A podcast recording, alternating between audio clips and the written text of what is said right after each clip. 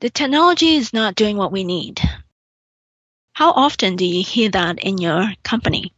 Deficient technology is the third biggest challenge my clients face. Now, before you jump to the conclusion that you need a brand new technology, let me offer three tips. First one, take a look at how you use your technology today. Is there another way around it? Could you modify your process or your business approach without building new tools?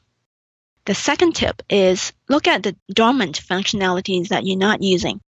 60% of the time we're using, or even more, using a portion, a subset of the functionalities that we purchase. Here's the opportunity to increase your return on investment. The third tip is look for minor enhancements that you could do, or you can purchase a peripheral tools to integrate with your existing application. But if you want to do that, keep a long-term mindset because ad hoc solutions, if they're not done properly, could create problems down the road. Now, for those of you who determine that you need a brand new application, avoid love at first sight with technology.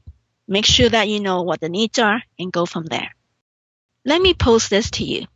What are you going to do with the deficiency in your technology today?